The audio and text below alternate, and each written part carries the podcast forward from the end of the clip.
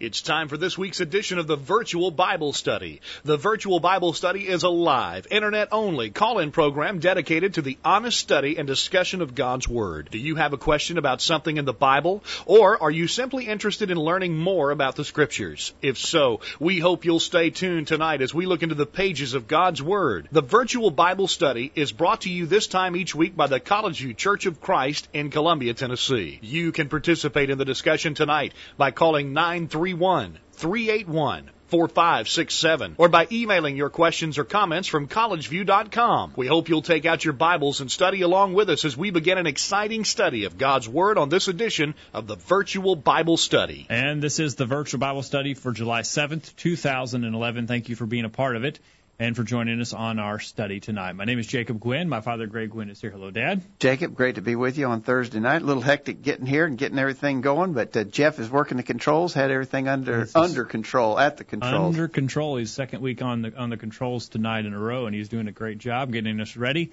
And uh, we appreciate you for listening to us tonight. And we have an important uh, discussion planned, and uh, this was your idea tonight and a very relevant discussion. Well, uh, you know, d- the news media has just been all abuzz this week about the Casey Anthony murder trial. Uh, I didn't keep up with that. I don't know. I don't. I just what I saw in passing you know, in the. Yeah, in the I, I, but some people have just been just really glued to it and really, you know, uh, watching it carefully. And now that the verdict has come down, I think almost everybody says that the mom, Casey Anthony, got by with murder of her little two-year-old girl. That there was a breakdown in the in the judicial system, that the, the court didn't do its job, uh, the, the prosecutor didn't prove his case, and therefore a very likely guilty person is walk, going to walk free. Uh, and so, the, so a lot you, of people are concerned or upset that justice just hasn't been done in this are you, case. Are you wanting then to sort of analyze the No, no, okay, no. You're not going to do no, that? No, no, no. I, well, gonna, I, could, you, I, couldn't, I couldn't speak knowledgeably to it anyway because I didn't watch it. I, I, I don't know. Uh, but I know a lot of people did, and a lot of people were really, you know, uh, anxiously awaiting the verdict. But when the verdict came back and was not as expected, they, they, you know, they said, I heard one commentator say this was as or more shocking than the O J Simpson verdict. Okay. Uh, and so th- this is going to, this murder case is going to live in infamy, sort of like the O J murder case lives in infamy. Uh, and both of them were instances where the legal system just didn't work very well, and likely guilty people walked. Okay. And so, what we thought we would do, we're not we're not here to analyze the Casey, Casey Anthony trial. Mm-hmm. Uh, uh, if you're in the chat room and you want to comment as to whether you watched that or not, or whether you were interested in the proceedings, I'd be glad to hear that. But what we thought we'd do is contrast. You know, here's a case where ma- man's justice failed. The courts of man failed. They didn't get the job done, probably. Mm-hmm. And so we want to contrast that with the court of God. We're all going to stand before God as our eternal judge. Right. And we want to show the imperfections of man's court compared to the perfection of God's court. All right. The number to call is eight seven seven, three eight one, four five six seven. Email questions at collegeview dot com and join in with other listeners in the chat room tonight.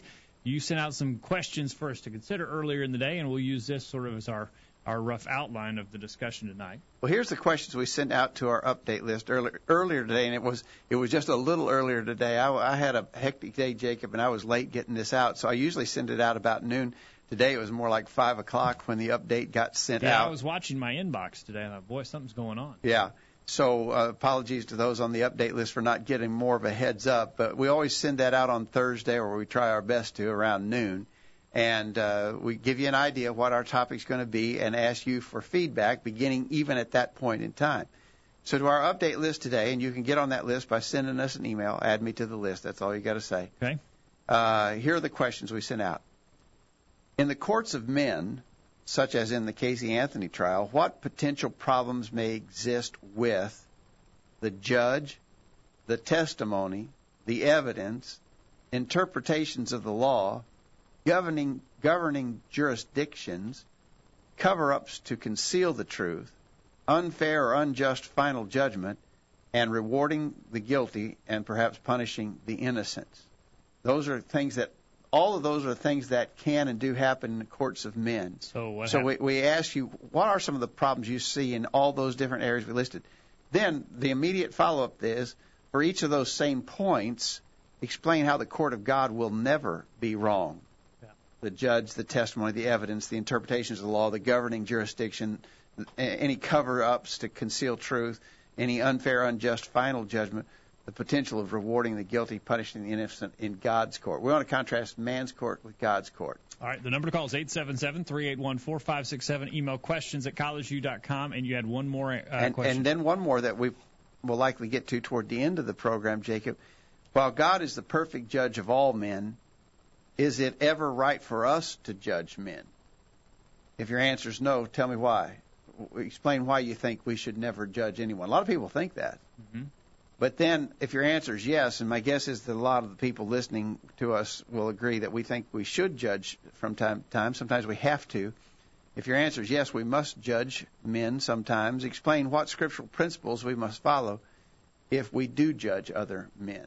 All right. Again, we want to hear from you on the phone, over email, or in the chat room tonight. Now, before we do this, we do need to prove the point and uh, that the, a foundational discussion here. Are we going to be judged? You know, a lot of people view God as a teddy bear, not a judge. Are we going to be judged? Well, I I don't know how anybody could uh, uh, argue the point when there are so many plain statements in Scripture that indicate we will be. For instance, Second Corinthians five, verse ten, for we must all appear before the judgment seat of Christ, that everyone may receive the things done in his body according to that he hath done, whether it be good or bad. Hebrews nine twenty-seven, it's appointed men once to die, but after this the judgment. Uh, there are lots of verses that teach about a judgment that is coming. You know, some would have to wonder it, that with some of the doctrines and some of the uh, theology that's out there today, some would wonder why there would be a judgment. For instance, Calvinism, why would God? Why would there have to be a judgment? God's already planned it all out. It seems to be a waste of time or waste of uh, if, if eternity. Every, if everything is predestined, right, and so therefore the you are foreordained to eternal life or eternal damnation, what would be the purpose of judgment? Yep. But notice in Romans fourteen, verse eleven, as it is written, for it is written, as I live, saith the Lord, every knee shall bow to me and every tongue shall confess to God. So then every one of us shall give account of himself to God. For what cause? For what reason? Right. If if it's just, you know, nothing we can do about it. Right, right. And, uh, you know, if all that matters is that you just have faith, what's to judge? You know? Yeah. I mean, that's sort of sort of a digital thing. Either you do or you don't, then it's done. Yeah.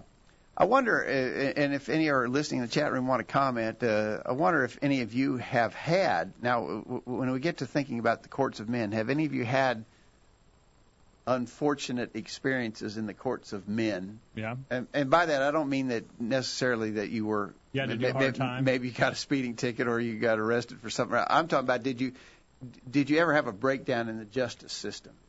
Mm-hmm. Uh, and I'll just relate a quick story. We did here at College View. We had a we had a building project several years ago.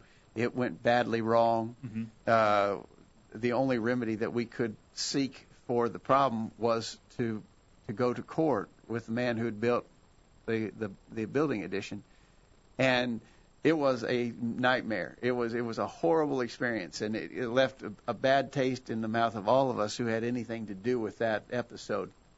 And so, some of you who are listening may have uh, your own experiences in which you feel like the courts of men let you down, uh, and so that that's the kind of thing that we're talking about. You're not talking tonight about that time they didn't give you parole. No, okay. no, I'm not talking about anything okay. personal here. All right, all right. Let us know your thoughts again over email, in the chat room, or on the phone tonight. Uh, let's let's start out. We said, what about the judge? You know, sometimes in the courts of men, there is the potential that the judge will be partial. Yeah. That that he'll have uh, show some favoritism to one party or the other. And, you know, the judge is in a very influential position in a court of law. He, he can he can affect what's done, how it's done, when it's done, the order of events. The you know the judge, you know, we see him sitting up there behind the bench, and he just kind of stoic. And in fact, sometimes uh, it, it may even look like the judge falls asleep in the course of the proceedings. But a good judge, he, he's he's on he, he's watching everything, and he has the ability to influence the outcome if he is not completely impartial. You know, simply by you know, all of us have watched on T V and seen a lawyer jump up and say, objection. And the judge has the opportunity to say sustained or uh, what's the other what's the other word? Sustained denied. or denied or overridden, overruled. Overruled, yeah. And and so simply by whether he allows uh, those kinds of objections or not, he can affect the outcome if he's not totally impartial. But with human beings, it's pretty hard to be totally impartial. Well, Eric makes a good point here. He says earthly judges can be often swayed by bribes or politics. Exactly. I think he's referencing Eli in uh, First Samuel chapter eight, verse three, where it says, "Yet his sons did not walk in his ways, but turned aside after gain. They took bribes and perverted justice." And also he references Exodus twenty-three six, "You shall not pervert the justice due to your, due to your poor in his lawsuit." And so, uh, Eric, good, good tie in there, Eric. Eric sees that even the Word of God warns about a, a, a judge who shows partiality. In the case of God, we can have complete confidence that in His judgment there will be no partiality shown. Lots of verses teach this. Acts ten, verse thirty-four beginning. This is when Peter was at the house of Cornelius. Remember, the gospel up to this point in time had only gone to Jews. There seemed to be some favoritism shown to Jews. Only Jews were being uh, told about salvation in Christ Jesus. But in this episode of Acts ten, God reveals, no, it's for all men, not Jews alone, but all men. And Peter says in Acts ten, verse thirty-four, "Of a truth I perceive that God is no respecter of persons, but in every nation he that feareth him and worketh righteousness is accepted with him." God is no respecter of persons. Now, that, that's repeated. First Peter one seventeen, "The Father, who without respect of persons judgeth according to every man's work." I'm sort of picking up on a theme here. Romans two eleven, "For there is no partiality with God." Yeah. And so that's just a definite fact about God and about the very nature of God. He is impartial. Uh, now, that's a good thing for us if we're striving to do what's right. Okay. But if, if, if on the other hand, we're not striving to do We're right. On the other side of the law, maybe. If, if, yeah, God's uh, impartiality, showing no favoritism, won't work to your advantage if you're not striving to do the right things in your life. Okay, absolutely. eight seven seven, three eight one, four five six seven. Email questions at collegeview dot com.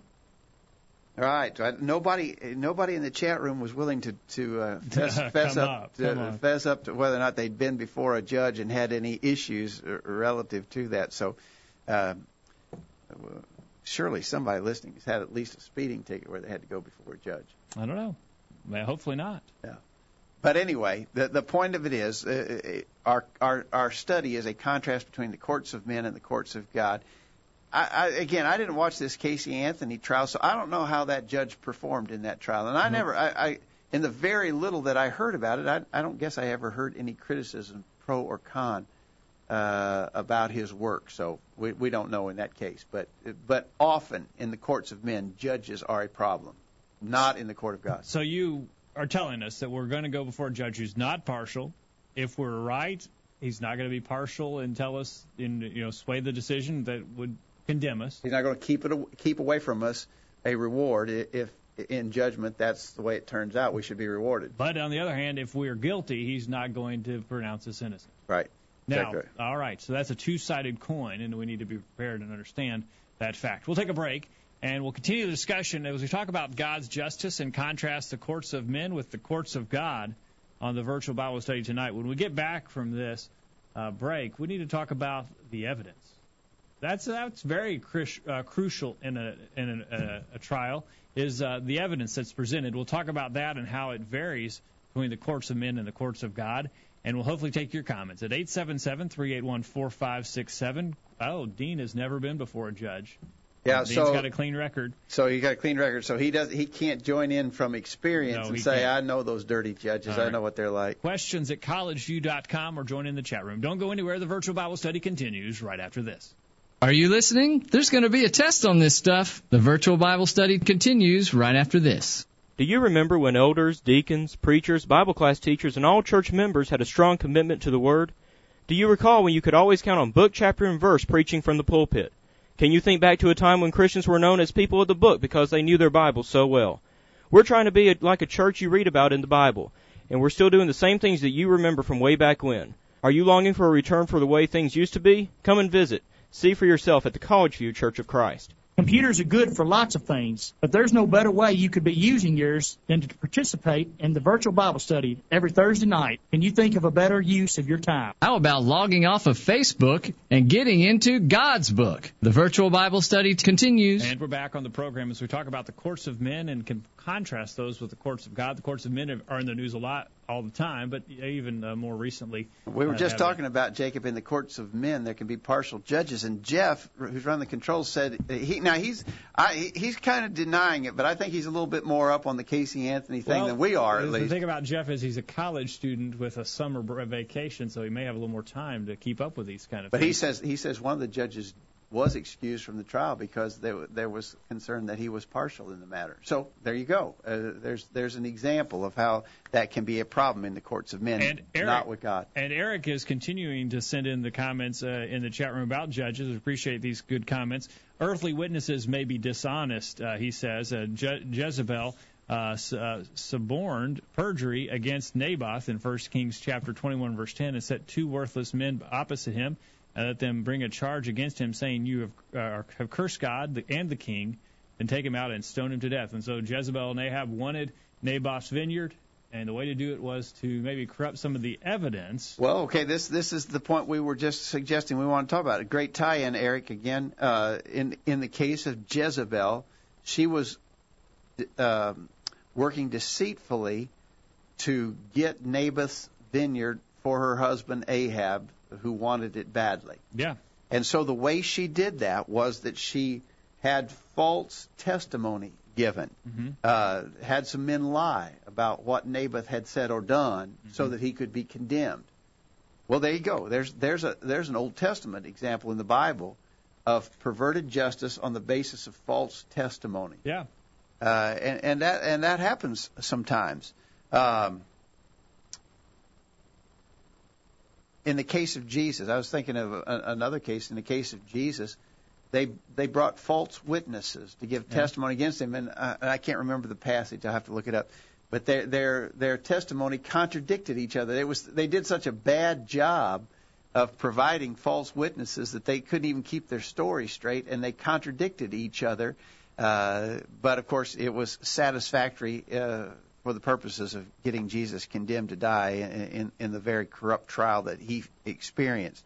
Uh, so uh, in the courts of men, this is often a problem.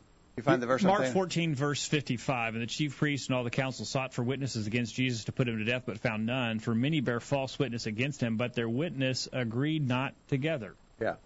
So they were so bad they couldn't even keep their, their storyline together and, okay. and tell the truth.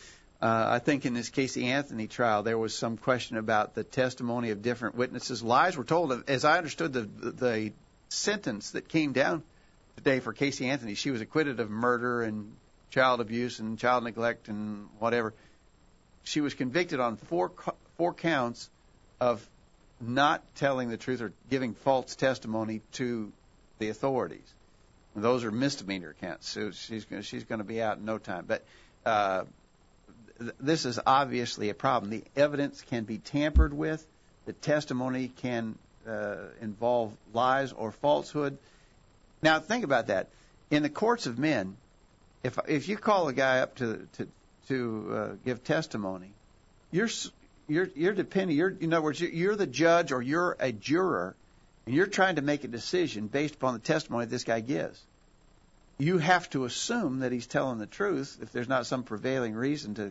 to think otherwise, and if he's a good liar, you may come up with a wrong decision, in, in, and it may not be, it, you know, it, it may be out of your control. Yeah. In other words, if, if let's say it's a murder trial, and this guy gets on the stand and he lies and he says, "I saw the accused shoot the man. Mm-hmm. I was there. I saw him do it." Okay, and you have and you have no basis to throw out his testimony, no basis to disregard what he said.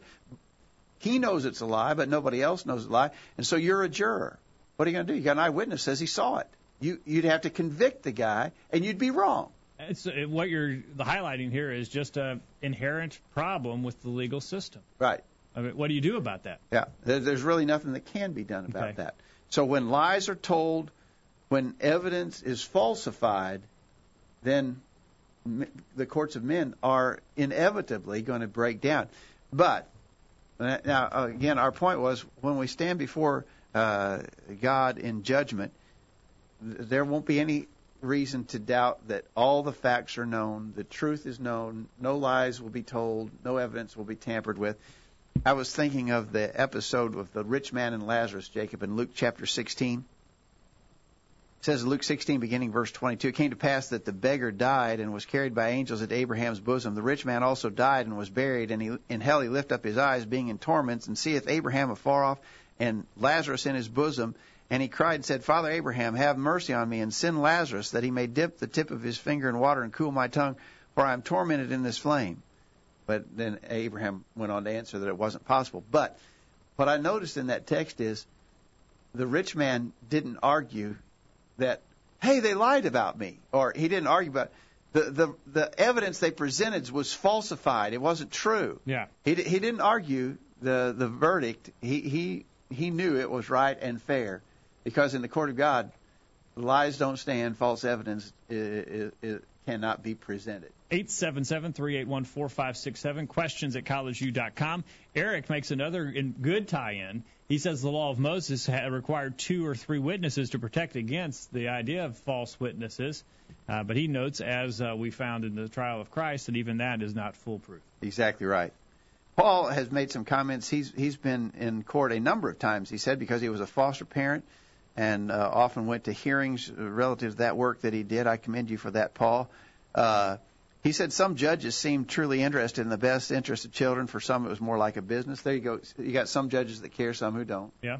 Some who are just t- feel, taking a job. Good judges, bad judges. Uh, David in the chat room mentions Pilate, who was in the position to judge Jesus, and he gave into the politics sure. of it. So some judges are certainly swayed by political considerations. There's no doubt about that. Yeah, excellent comments in the chat room tonight. Thank you for those, and we encourage yours. If you've not uh, signed into the chat room, it's easy to do.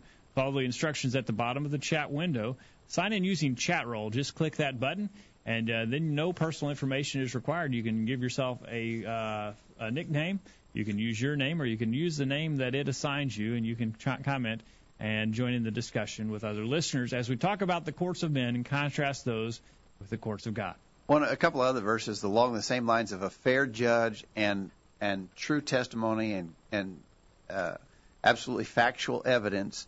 Second Timothy four verse eight calls him the Lord, the righteous judge. Psalm ninety eight verse nine, the Lord. He is coming to judge the earth. He will judge the world with righteousness and the peoples with equity. So, again, uh, all is right and good in the court of God. All right. Uh, that's very good. Now, there are some times when we have um, a court and a, a court proceeding. You know, the legal system is very, the laws of the land are very complex. Yeah, and, uh, I mean, literally volumes upon volumes of books that, can, that contain all kind of almost impossible to understand language about laws and how they're to be applied. So it really depends on who's up on what law to depend on determine if whether or not you're going to be convicted. You know, if you think about it, the whole appeals process in our in our uh, judicial system is based upon the fact that you can appeal a decision if there's some concern that the law hasn't been properly applied. Right, and that's so, the, the whole legal. Yeah, you know, so you could, so so you could take this trial and you could bump it up to an appeals court, and you could bump it up to another, and finally to the Supreme Court right. of the land. All all in every case, as the as it goes higher and higher, arguing that the law was not properly applied in this case. Right. So it's all about in the courts of men. There are, there are lengthy arguments to be made about what has the law been properly interpreted, and has it been applied accurately? And, and that's a big problem.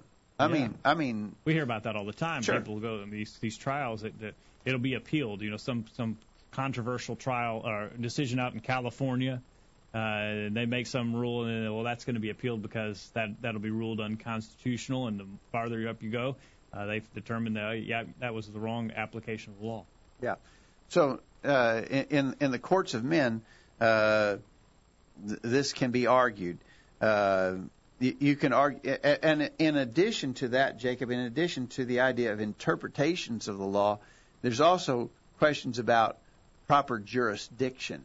Jurisdiction. In other words, hmm. did did the ones who are prosecuting the case have the authority? Are they in the right position to pursue this case against the accused? In other words, if it wasn't committed within their jurisdiction, then they have no authority. You know, I, I might have robbed a bank in California, but a court in Tennessee can't can't judge me for that. It, it wasn't done in their jurisdiction. Uh huh. Right. And so. Uh, in the courts of men, you got to worry about how the law is interpreted and applied. Is it accurate? You have to worry about whether the the, the authorities in this case have the proper jurisdiction to try the case. Okay. Now, think about that in relationship with God. Uh, there's no problem with interpreting his law. He wrote the law. Yeah. You know, uh, I think Jesus made that argument sometimes when the when the Pharisees questioned him. That he was the author, uh, he was the Lord of the Sabbath, for instance. Right. He, he used that expression. No, basically, if I was to paraphrase what Jesus said, is, "Don't tell me how to interpret the law or apply it. it. I wrote it." Yeah. Uh, and so, in the case of God's court, we'll be dealing with the one who authored the law. No, no bother or worry about interpretation. But you know what's really amazing, Jacob? If you think about that, we were talking about the volumes upon volumes upon volumes that have been written yeah. about man's law.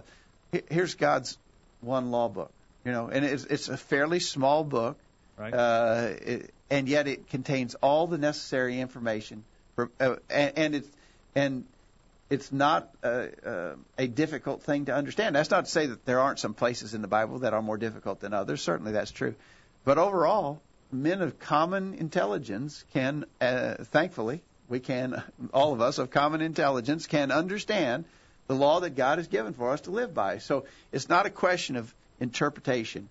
Uh, and furthermore, we would have to say that it's not a question about jurisdiction either, because God's jurisdiction is overall.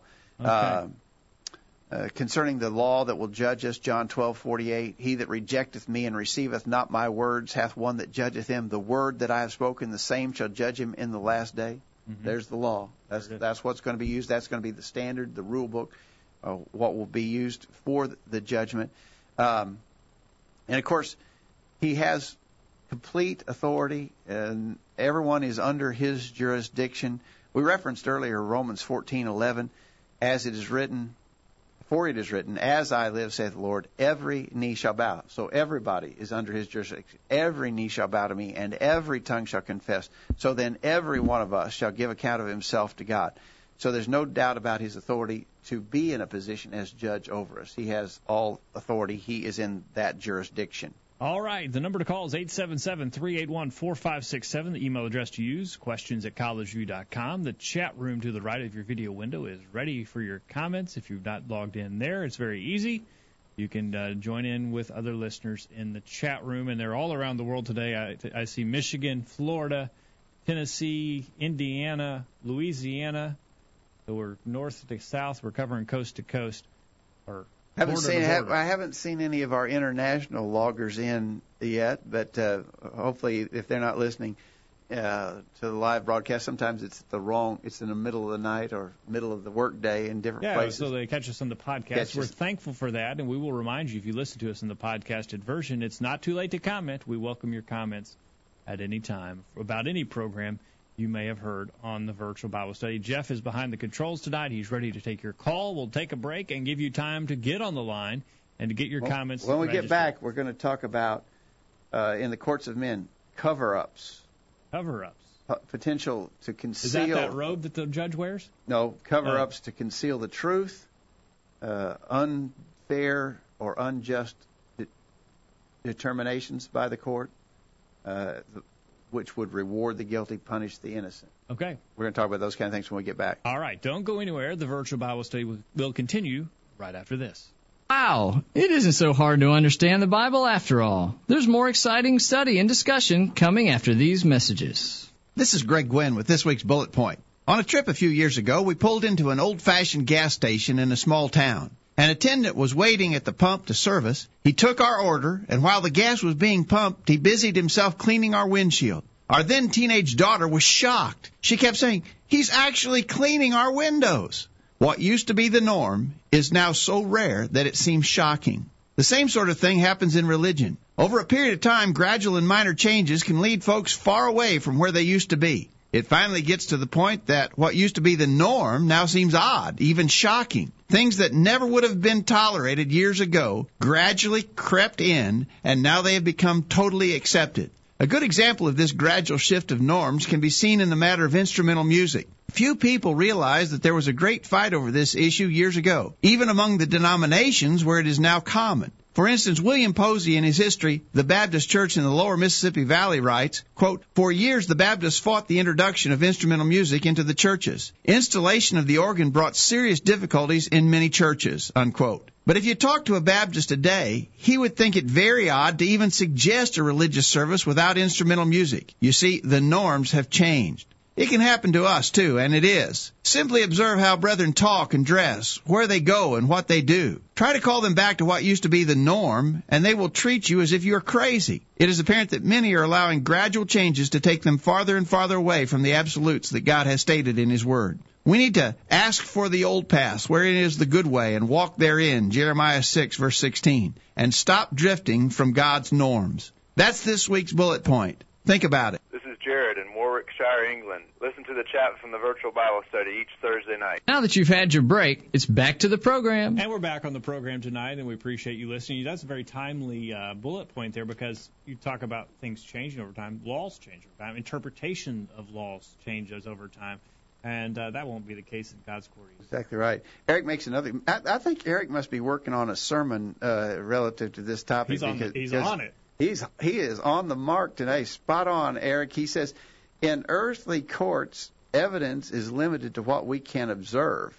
We were talking about evidence and uh, you know the, the problems with evidence in the court of man. Yeah. But he says God can see what we cannot. He references First Samuel sixteen seven, for the Lord sees not as man sees. Man looks on the outward appearance, but the Lord looks on the heart. And so I think that's a great observation. No chance that we would be able to to deceive this judge by presenting false evidence or, you know, sort of tampering with it or letting on that the, the facts were actually different than they really Putting were. Some kind of facade, maybe. Yeah, uh, it, that's just not going to happen. Uh, First John chapter three. Uh, verse twenty, First John three twenty, if our heart condemn us, God is greater than our heart and knoweth all things. You know, I, I, think about what that might suggest. I, I'm going before a judge, and I know I'm guilty. Mm-hmm. And, uh, but I, I, I can maybe I can pull the wool over his eyes, so to speak. Not with God. God is greater than our heart and knoweth all things. Yeah. If, if I know I'm guilty, He definitely knows I'm guilty. Yeah, no hiding. Good point. Yeah, yeah. Good comments there, Eric.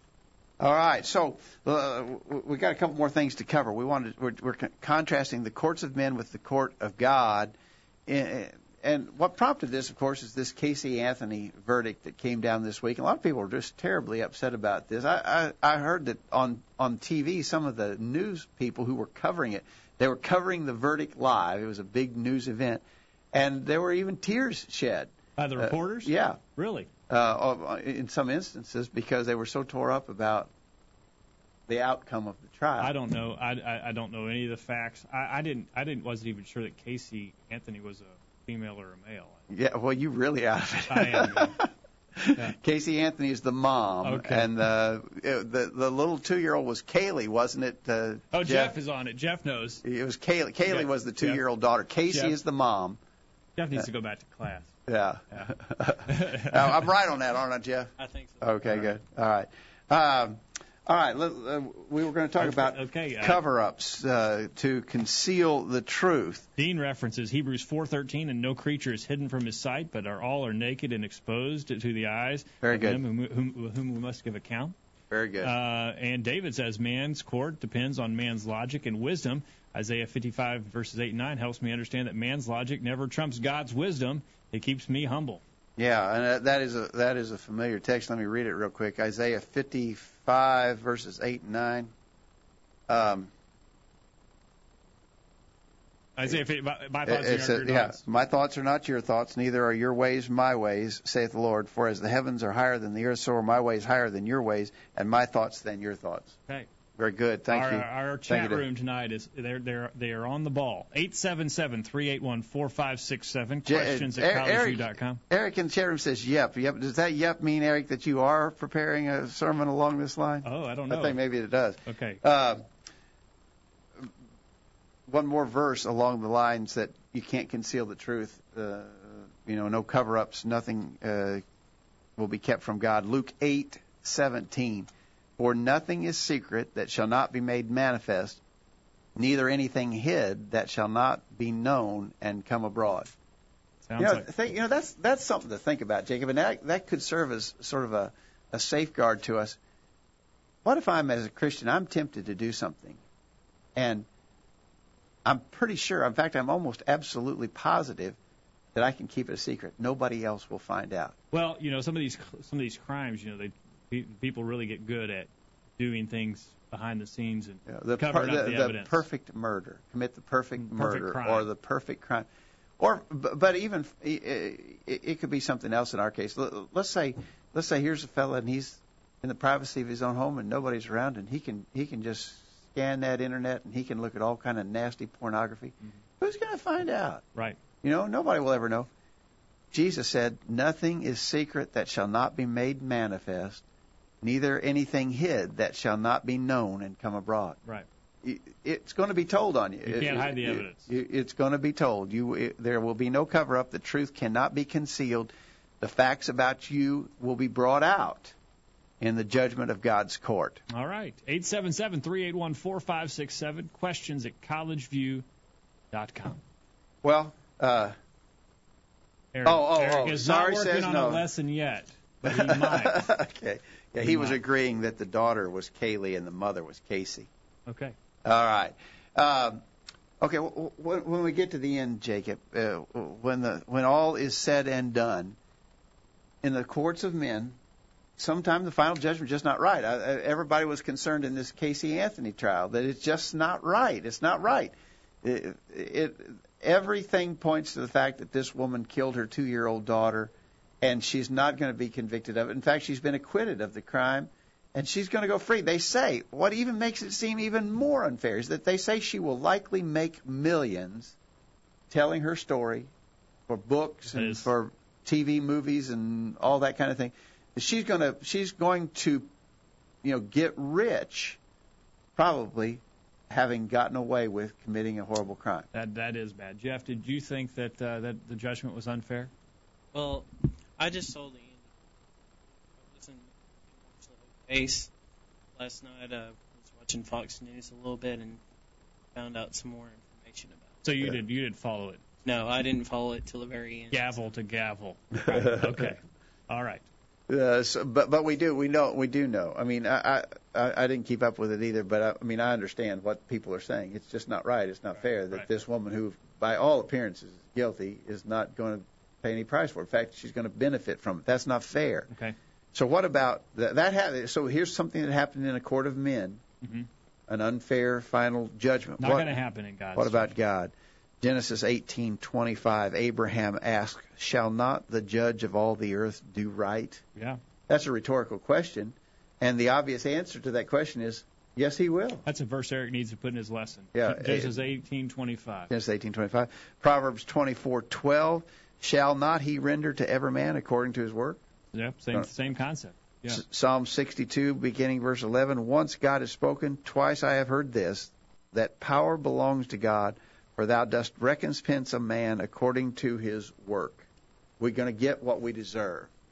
Uh, well, no, actually, we, actually, no, if no. if we seek salvation through Christ Jesus, we won't get what we deserve. Yeah. But the fact of the matter is God's going to judge fairly. All yeah. will be fair and just. Yes, right. And so when the verdict is made, you will not uh, be able to think that you justice was not served.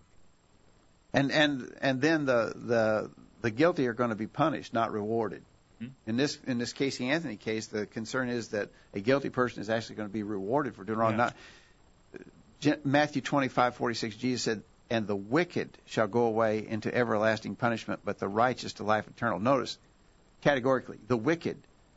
And maybe a few who didn't deserve it will end up going no, to, to no. eternal damnation. No, the wicked, that's that's the ones, they're going to go away to everlasting punishment. But the righteous And maybe a few who snuck in under the bar. Sorry. No, just the righteous Slipped a little money to the judge. Are going to enter into eternal life. All right. Uh, there, there, there will be punishment of the guilty, and uh, innocent will be rewarded. Uh, those who are justified in God's sight through the, the blessing of the salvation through His Son. All right. So we, what we did here, Jacob, we went through the list, and and, and I think uh, you can see the the difference in every step of the way. You can see the difference between the courts of men and the court of God in regards to the judge, the testimony, the evidence, interpretations of the law, governing jurisdictions, potential cover-ups to conceal the truth, unfair or unjust final judgment, the potential that the guilty would be rewarded, the innocent punished. All that, all of those kind of things are problems in the courts of men, not any of them a problem in the court of God. Now I have a question. We've talked about how perfect God's court is, and how what a good judge He is, and how His judgments are always right. Does that mean that we need to then just leave all the judging to God? Well, we're going to be, let's take our final break. We're almost to that point, and then let's use the last segment to ask the question. God's the perfect judge, is but is it ever right for us to judge? That's a question that, you know, I was looking through our archives, Jacob, when I was putting this idea together, and we've only ever had one in, in almost six years. By the way, we're coming up quickly on six years of the virtual Bible study. Uh, not next week. Not next week, but the end of July will be six years. Okay. We've been and, and only had one program on judging. Hmm. In fact, Don, a frequent uh, listener in Antioch, Tennessee, sent me an email and said, you know, with this all this in the news, it might be a time for uh, to talk about making judgments. Well, let's do that. Yeah. All right, we've got about twenty minutes after the break, and we'll do that. Uh, that would be good judgment for us to talk about that. What do you think? Should we uh, leave all the judging to God? Is it right for Christ- for Christians and for individuals to judge, or should we leave it to God? Let us know your thoughts. Get in and weigh in on this important question during the break. We'll take a break. We'll go to the top of the hour right after this. Don't go anywhere. You might miss something. The virtual Bible study continues right after this. I'm Trent Haynes, a member of the College View Church of Christ, with a reminder about the update mailing list for the virtual Bible study. Every Thursday shortly after noon, an email message is sent out with information about the topic for discussion on that evening's program. You're invited to start sending feedback and comments that are then included during the broadcast. If you'd like to be added to our update list, just send a message to questions at collegeview dot com and put add me to the list in the subject line. That's all there is to it. My name is Steve Navorak, reminding you to listen to the virtual Bible study every Thursday night at eight o'clock Central Time. See, I told you we'd be back. The virtual Bible study continues. And we welcome you back to the virtual Bible study as we talk about God's judgment, the courts of men versus the courts of God, and now to the question, should we judge at all? As individuals, me personally, can I judge at all? Well, we've talked about the inherent failure of men's courts. You know, they're just ripe for failure.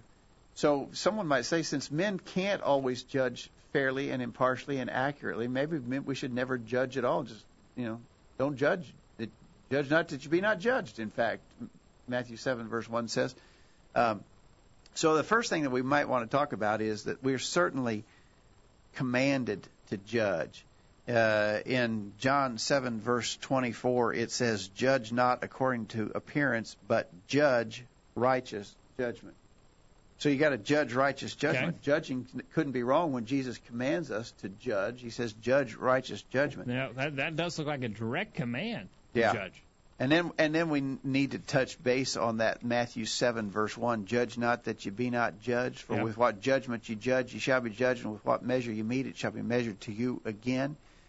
The, the, in the context, Jesus goes on to show that he was talking about a hypocritical judging that someone might do.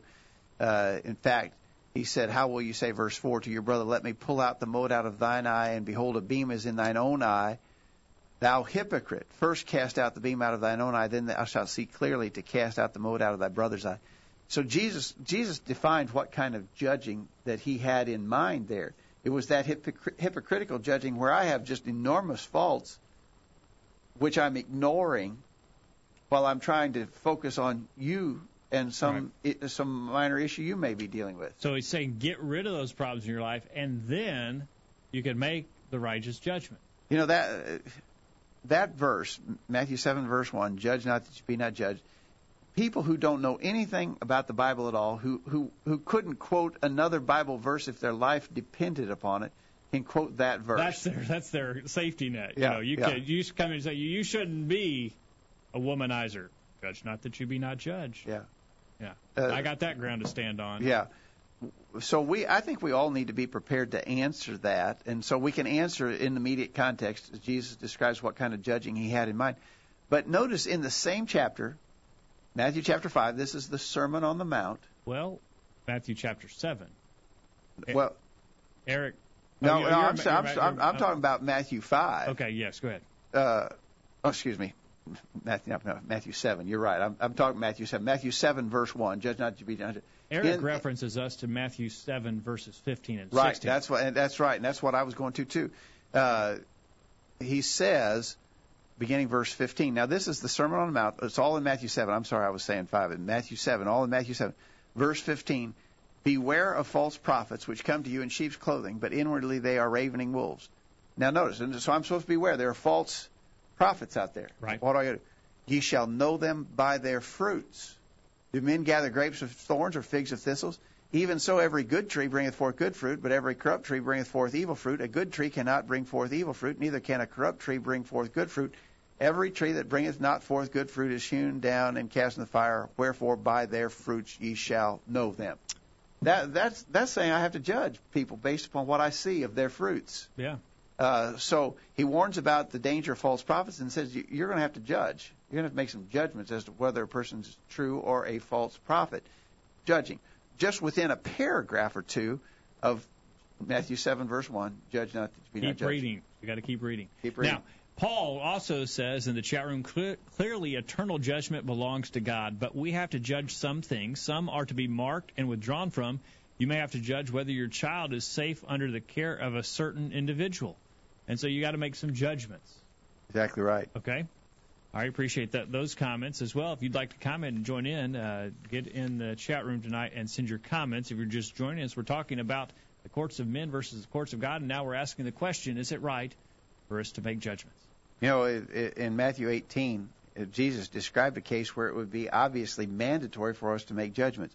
He said, moreover, if thy, this is Matthew eighteen, beginning verse fifteen, if thy brother trespass against thee, go and tell him his fault between thee and him alone. Well, how could I tell him his fault? I don't know. I can't tell I, I, I can't judge. I can't judge. You know, he spit in my face. I don't know. That I can't. I can't judge. Okay. No, if he's committed a fault, I go to him, and uh, if he hears me, I've gained my brother. But if he will not hear thee, then take with thee one or two more, that in the mouth of two or three witnesses every word may be established.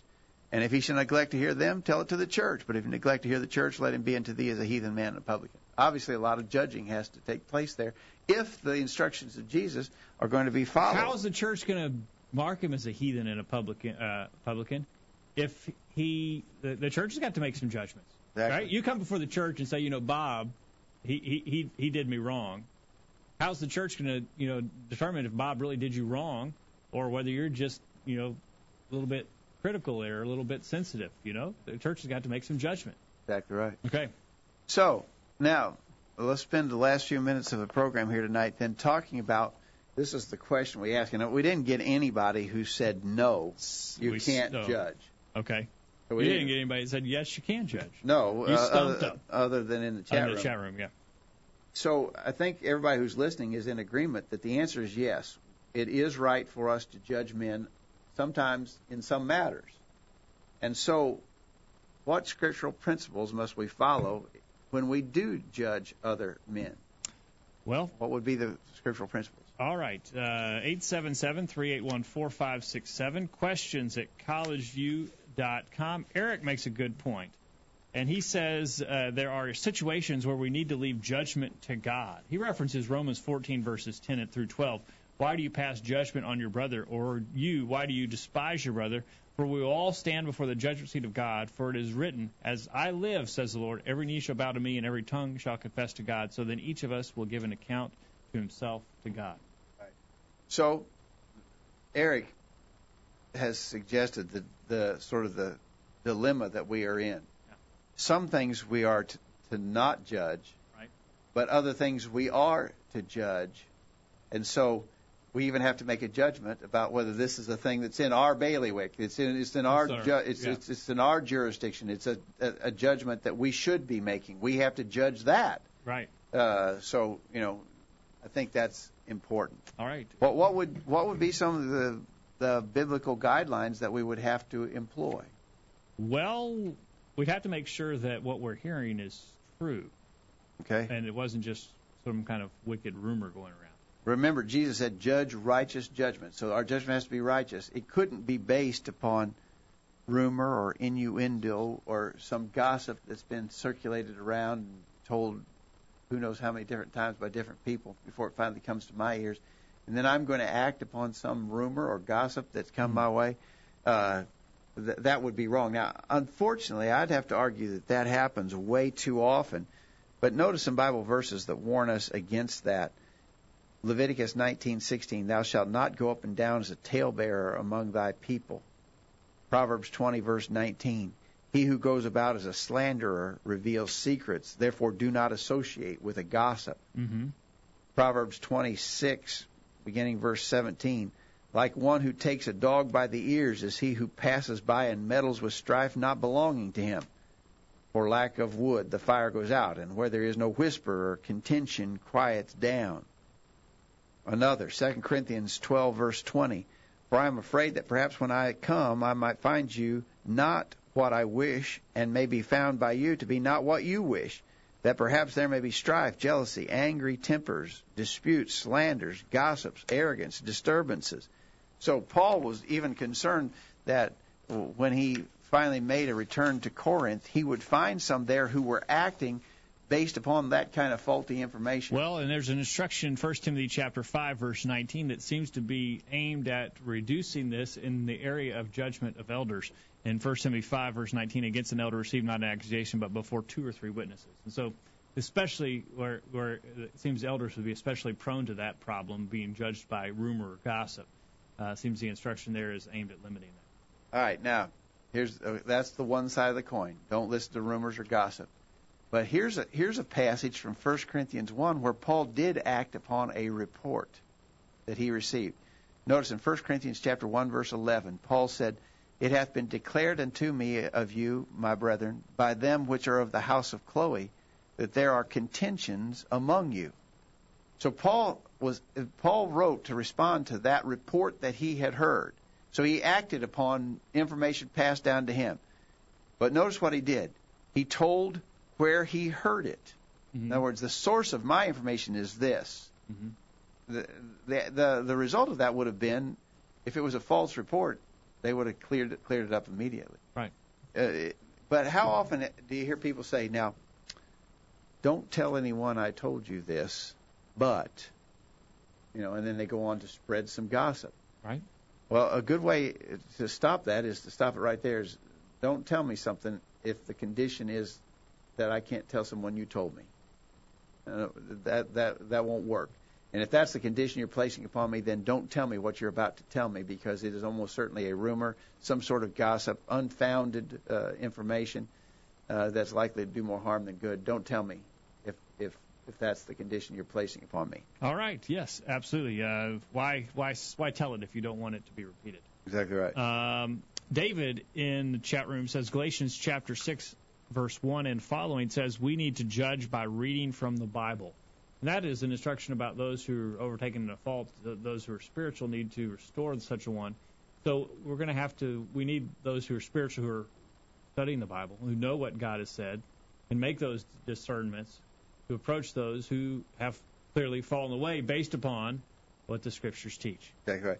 John in the chat room mentions that Paul also in First Corinthians chapter five, verse one, he gave instructions to withdraw from that immoral man in the fifth chapter of First Corinthians based upon the reports he'd been hearing uh, about that situation. So it's not necessarily wrong, not necessarily wrong to act upon a report, but yeah. we need to make sure that it is that it comes to us in the right way and that we deal with it in the right way. Okay. Now, another thing that I would add about making righteous judgment is that we got to separate the material from the immaterial. And let me see if I can illustrate what I mean.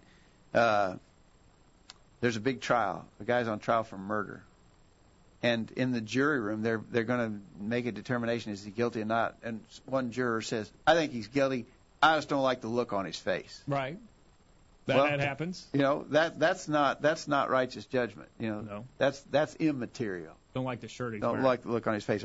Uh, or someone, maybe here's a situation, there's, there's a church problem going on, and someone says, well, I think brother so-and-so, he's the one who's responsible.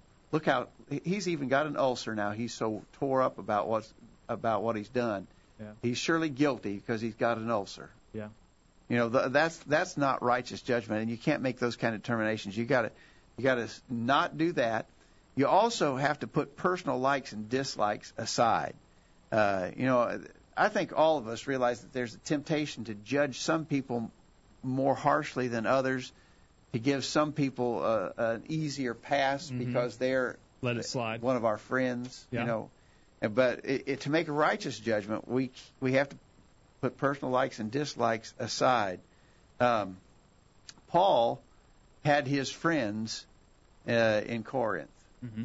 We're talking quite a bit here about the, the the book we call First Corinthians, where Paul condemned a lot of things that were going on at Corinth. But he had some friends there. Uh, because we know in chapter one, beginning verse eleven, he says, It hath been declared to me, it has been declared unto me of you, my brethren, by them which are of the house of Chloe, that there are contentions among you. And then he went on to say, Now this I say, that every one of you saith, I am of Paul, I am of Apollos, I have Cephas, I have Christ. Some of them were saying, I am of Paul. They were Paul's buddies. They were they they liked Paul. Paul was their man. But he still condemned them for this factionalism. He didn't say, stop having those parties, except the one that calls itself by my name. He, yeah, you guys are okay. You guys are okay. You know, yeah, he, so I've always did like you. He condemned them all. Yeah. And that and, and and so we have to put personal likes and dislikes aside and, and attempt to be impartial. Uh, Paul did the same in Galatians chapter two, which is interesting.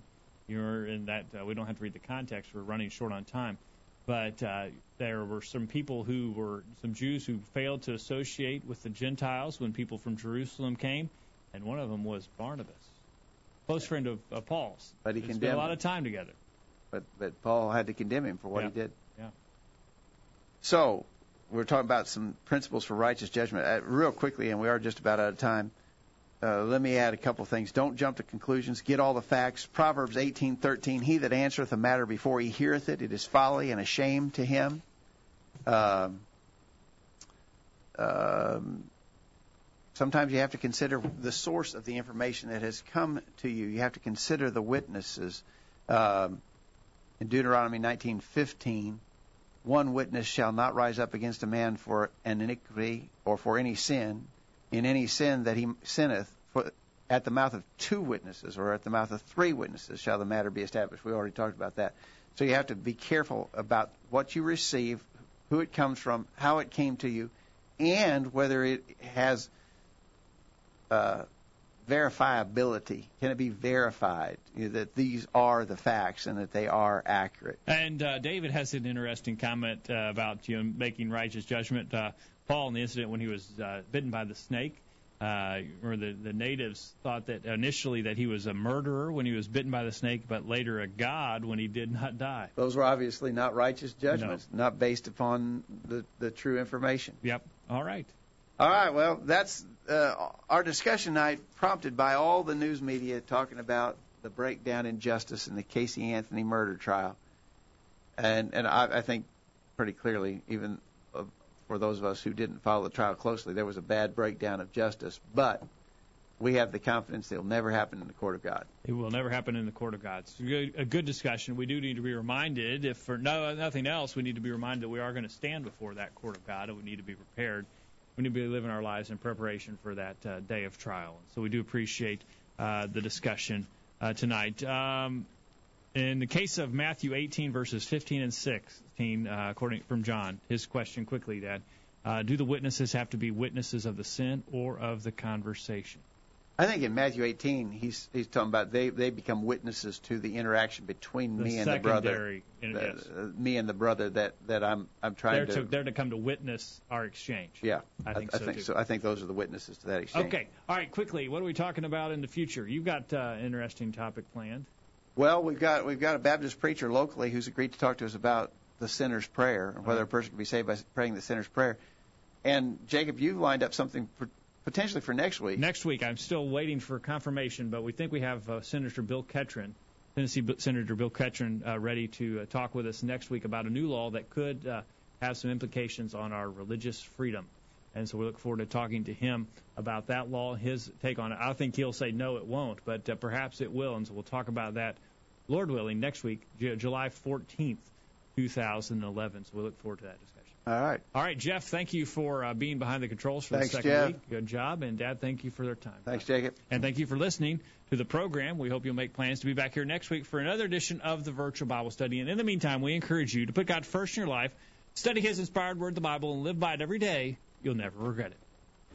Thanks for listening to the Virtual Bible Study, brought to you by the College View Church of Christ. The College View Church of Christ meets at sixteen eighteen Hampshire Pike in Columbia, Tennessee. If you are in the Columbia, Tennessee area, we encourage you to worship with the College View Church of Christ on Sunday mornings at nine thirty and on Sunday evenings at six o'clock. The College View Church of Christ also welcomes you to attend their Wednesday night Bible studies at seven o'clock. If you have any questions about something that was said on tonight's broadcast or would like more information about the College College View Church of Christ, please call nine three one, three eight one, four five six seven. That number again, nine three one, three eight one, four five six seven. Or for more information on the internet, visit college view dot com. Be sure to tune into the Virtual Bible Study this time next Thursday for another informative study of God's Word.